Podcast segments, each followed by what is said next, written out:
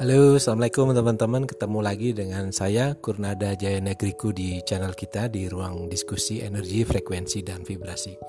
Seperti biasa kita ngobrolin tentang keseharian kita, hal-hal yang kita temukan sehari-hari, namun kita pandang dari sudut pandang energi, frekuensi, dan vibrasi. Baik teman-teman, kita akan bahas tentang jangan menggampangkan hak orang lain. Ketika saya akan bercerita masalah ini, saya sedang teringat pada orang lain. Dulu vibrasi saya tidak bagus pada orang ini. Ada kedongkolan melihat sikapnya saat itu. Namun beberapa waktu lalu, ketika bertemu kembali, kedongkolan itu berganti menjadi iba. Dulu semua ada, mobil banyak, anak buah banyak, dan kemarin saya lihat dia cuma pakai motor butut. Masih terngiang di telinga saya bagaimana dia menjawab waktu saya bertanya, "Mas, emang gak ada ya duit? Kok sampai hak orang yang sudah selesai pekerjaannya gak segera dibayar?" kata saya waktu itu. Dan dengan santai waktu itu beliau menjawab, "Ya jadi pengusaha itu kan uangnya harus diputer mas," katanya begitu. Saya waktu itu sih hanya bisa menghela nafas ya, karena saya ini tipe kolot. Jadi untuk urusan hak orang lain itu bagi saya nomor satu begitu, sehingga menjumpai orang dengan tipe begini membuat saya mual waktu itu ya. Nah sekarang saya akan bercerita teman saya yang lain. Beberapa tahun yang lalu saya juga dihampiri teman saya. Kemudian dia bertanya, dia kebetulan lewat depan rumah saya. Kemudian ketemu di luar, pas saya kebetulan dari luar, dan bertanya, "Mas, ada ngasih pinjem sama si A enggak?" Waktu itu sih saya nggak nyangka aja bahwa dia bakal cerita kalau pinjaman si A ke dia itu sudah 5 tahun lebih nggak dibayar. Mengapa saya nggak nyangka? Loh, si A ini religius banget loh tampilannya, jidatnya hitam, sholat nggak pernah telat. Kalau cerita bisnis, guys, luar biasa lah. Belum lagi tentang sekolah anaknya, pokoknya jos lah ya. Namun faktanya sekarang dia sangat susah dihubungi. Baik teman-teman, sebelum saya meneruskan cerita ini, saya ingin meluruskannya dulu. Ini niatnya adalah untuk pembelajaran bagi saya pribadi dan bukan untuk sekedar membagikan kedongkolan ya. Insya Allah dongkol saya sudah hilang sejak beberapa tahun yang lalu. Nah teman-teman, dari 2 cerita di atas saya menarik sebuah simpulan bahwa kedua orang teman saya ini sangat abai dengan hak orang lain. Teman saya yang pertama tadi yang dulunya pengusaha sukses, begitu tega memutar hak orang lain selama beberapa bulan demi muter uangnya ke proyek lain untuk kepentingannya dia tentu saja. Nah, sekarang bayangkan kalau yang namanya subkontraktor itu kan modalnya hanya cukup 2-3 kali putaran lah paling banyak ya, namanya juga subkontraktor kan masih kecil. Terus kalau bayarnya entar-entar dicicil-cicil gitu kan, nggak langsung blek dibayar, modalnya kan pasti akan kemakan si subkon ini gitu loh, sehingga ia tidak bisa bekerja lagi jika ada pekerjaan di depan.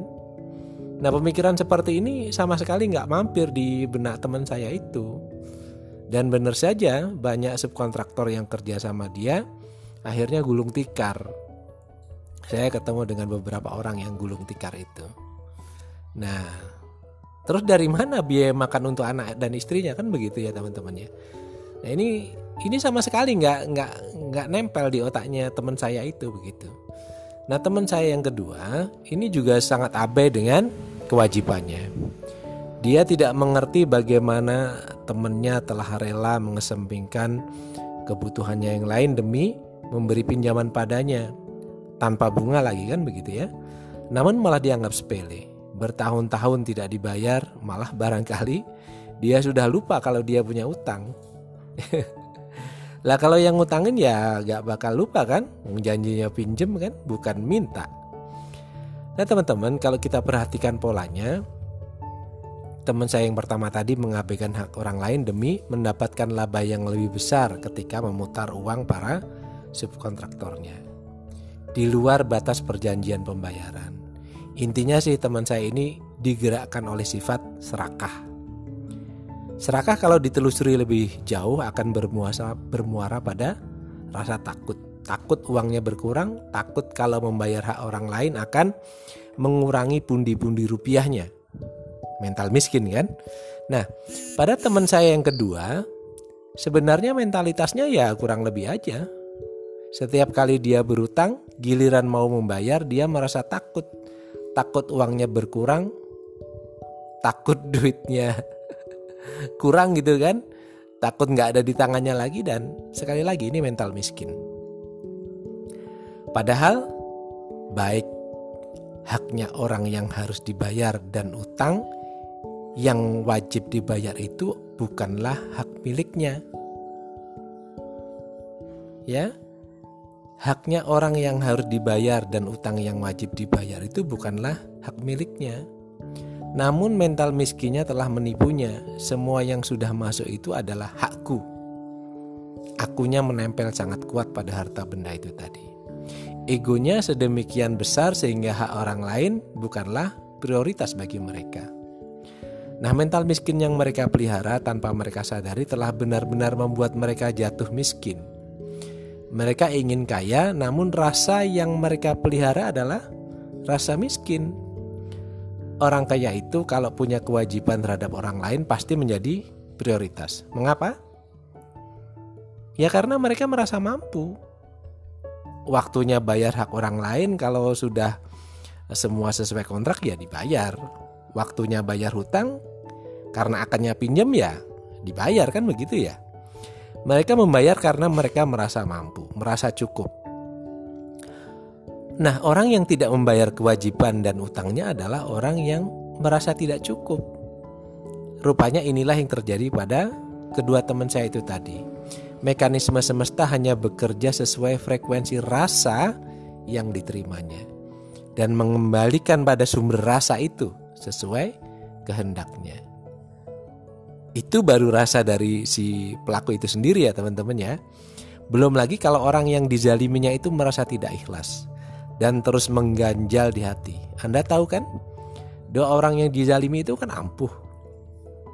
Sebenarnya ya, bukan mereka berdoa agar si penzalim jatuh miskin ya, saya rasa tidak seperti itu. Namun vibrasi mereka itu ditangkap oleh mekanisme semesta sebagai sebuah ketidakseimbangan energi yang koordinatnya jelas mengarah kepada si penzalim itu tadi. Nah, ketidakseimbangan energi ini kemudian disetarakan oleh mekanisme semesta melalui kejadian-kejadian yang membuat si penzalim jatuh miskin. Jadi kejadian seperti ditipu orang, dia menghutangi orang lain lalu ditinggal lari, proyek yang gagal, sakit yang menghabiskan harta, dan sebagainya. Itu hanya sekedar alat untuk menyeimbangkan energi antara si penzalim dan yang dizalimi.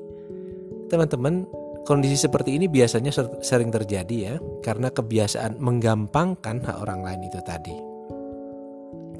Dia menganggap semua orang berpola pikir sama seperti dia. Nah, saya jadi mengerti mengapa kita disuruh membayar hak orang lain sebelum keringat mereka kering. Ini bukan lagi masalah fisikal dan etika lagi ya. Ini jauh lebih berat. Ini adalah masalah rasa, masalah vibrasi. Rasa atau vibrasi adalah alat komunikasi mekanisme semesta dengan realitas kehidupan kita. Jadi hati-hati, jangan macam-macam dengan ini. Jadi kalau Anda merasa punya mental menggampangkan, ini saran saya untuk Anda. 1. Anda jangan ngutang pada keluarga atau teman Anda karena Anda cenderung akan menggampangkan. Ngutang saja pada lembaga resmi karena di sana ada perjanjian hitam di atas putih dan Anda akan jauh lebih disiplin. Yang kedua, jangan menunda-nunda hak orang lain yang seharusnya sudah bisa Anda bayar hanya karena Anda punya kepentingan lain untuk memuaskan ego Anda sendiri. Dan yang ketiga, Anda boleh flashback ke masa lalu Anda tertipu, sakit berat, musibah, dan sebagainya. Salah satunya adalah karena faktor pengabaian Anda ini. Ini sekedar alat agar Anda jatuh. Nah begitu teman-teman. Ini sekedar saran saya saja ya, berdasarkan apa yang saya dengar, saya lihat, dan saya alami. Mudah-mudahan ini bermanfaat buat teman-teman, dan tentu saja ini juga pengingat yang penting buat saya pribadi agar tidak menggampangkan hak orang lain. Mudah-mudahan apa yang sudah kita obrolin kali ini bermanfaat buat Anda, buat saya juga, buat kita semua, dan mudah-mudahan nanti di lain waktu kita ngobrolin masalah lain yang jauh lebih menarik dari ini. Terima kasih sudah menemani saya sejauh ini. Assalamualaikum warahmatullahi wabarakatuh.